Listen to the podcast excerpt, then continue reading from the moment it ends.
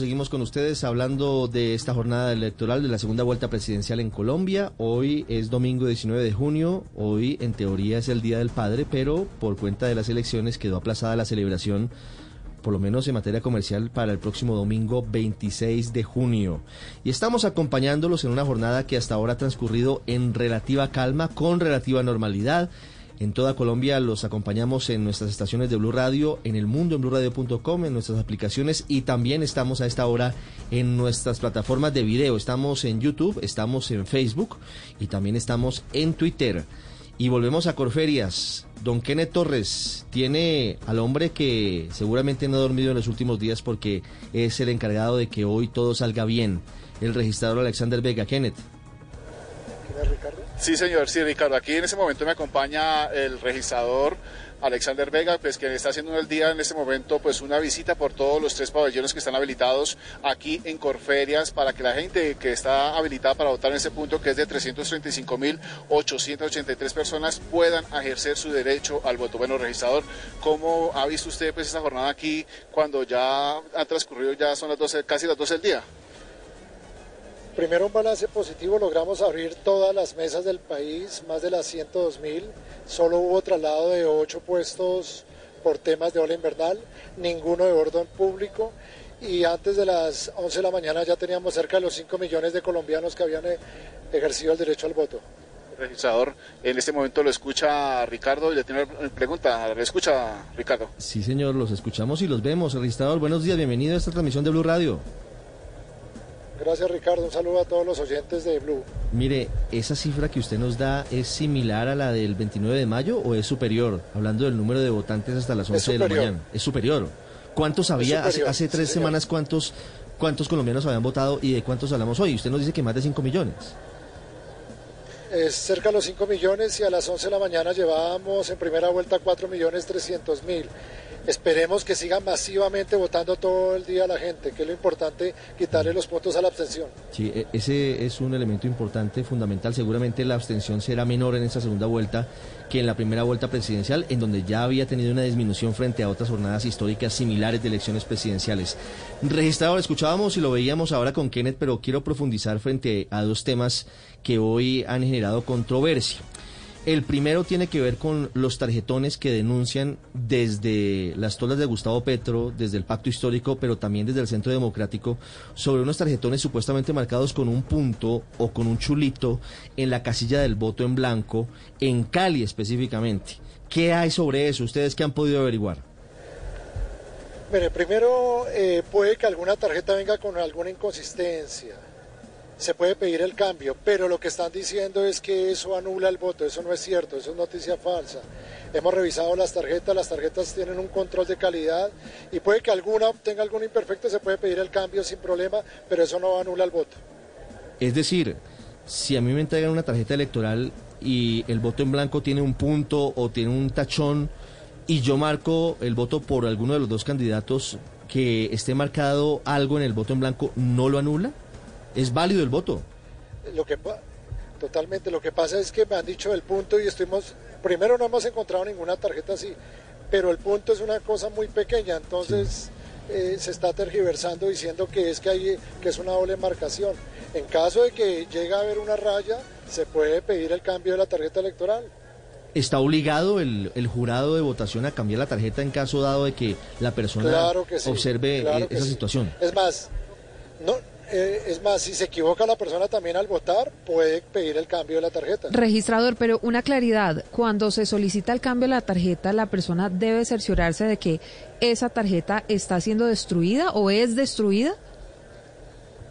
Así es, tiene que ser destruida y lo importante es dejar el reporte. Claro, es fundamental que se destruya y quede el reporte en el acta. Señor registrador, la otra situación tiene que ver, realmente son dos, pero le voy a preguntar primero por la de hoy. Y, lo digo con nombre propio porque es lo que ocurrió. Gustavo Petro habló de unos sondeos en su cuenta en Twitter que supuestamente lo dan a él por encima de su oponente, es decir, Rodolfo Hernández. Hoy está permitido difundir resultados de sondeos. Hoy es posible saber a esta hora quién va adelante eventualmente en la elección presidencial. Primero está prohibido por la ley y nosotros ya respondimos oficialmente al doctor Gustavo Petro y a ambas campañas.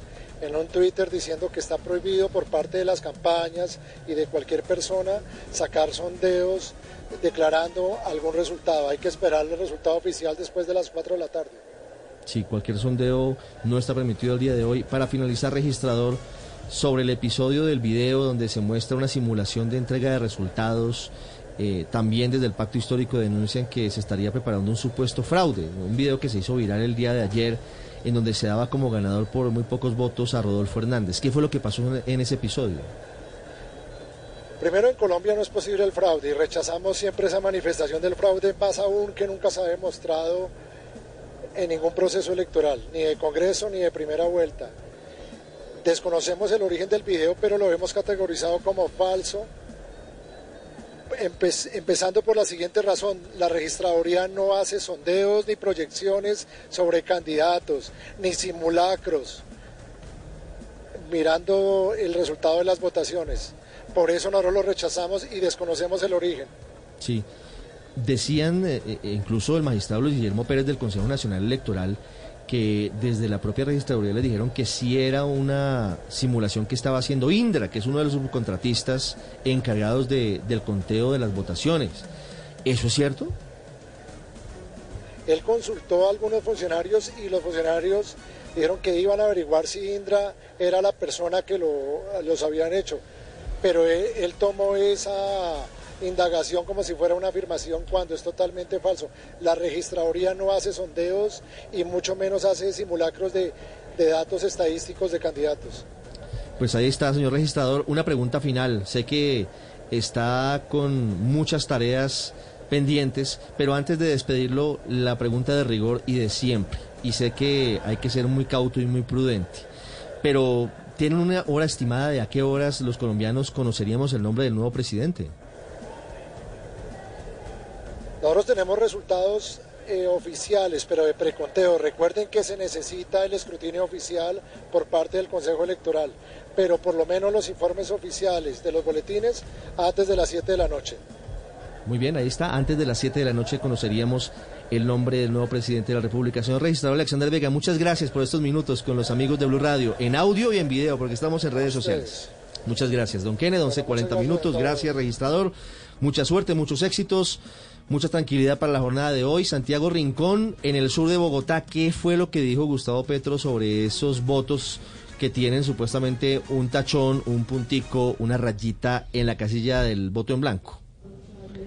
Sí, señor, muy buenos días. Pues estamos aquí en el Colegio Marco Antonio Carreño, donde hacia las 10 y 40 de la mañana vino a votar el candidato presidencial Gustavo Petro. Ya a esta hora se retoma la normalidad porque, por supuesto, vino un grupo muy nutrido de gente a acompañar el candidato.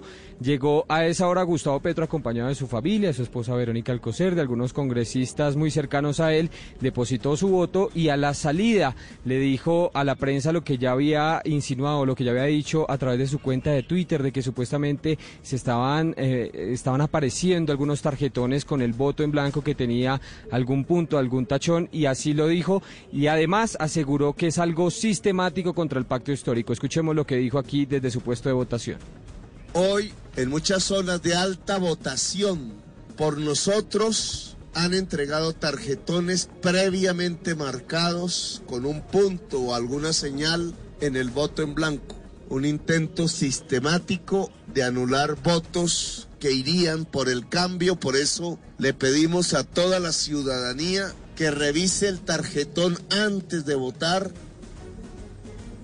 Dice el candidato Petro, como lo escuchábamos entonces, que él considera que es sistemático y seguramente hace algunos minutos estaba escuchando la entrevista que daba aquí en Blue Radio el registrador porque dijo que no le convence esa respuesta y compartió una publicación de la eh, congresista Catherine Miranda, quien además es jefe de debate de él, en el que se comparten nuevos videos en donde según ellos eh, eh, aparecen estos tarjetones con el voto en blanco con algún tipo de tachón o con algún tipo de punto. Incluso le cuento que Alfonso Prada, que es jefe de debate, dijo en su cuenta de Twitter que igual si esto pasa que los jurados de votación tienen que ver cuál es cuál era la intención del votante al ver por supuesto que un punto pues no puede anular el voto, sin embargo desde el pacto histórico esta es la denuncia que se ha hecho en estos momentos aquí desde el sur de Bogotá, Ricardo.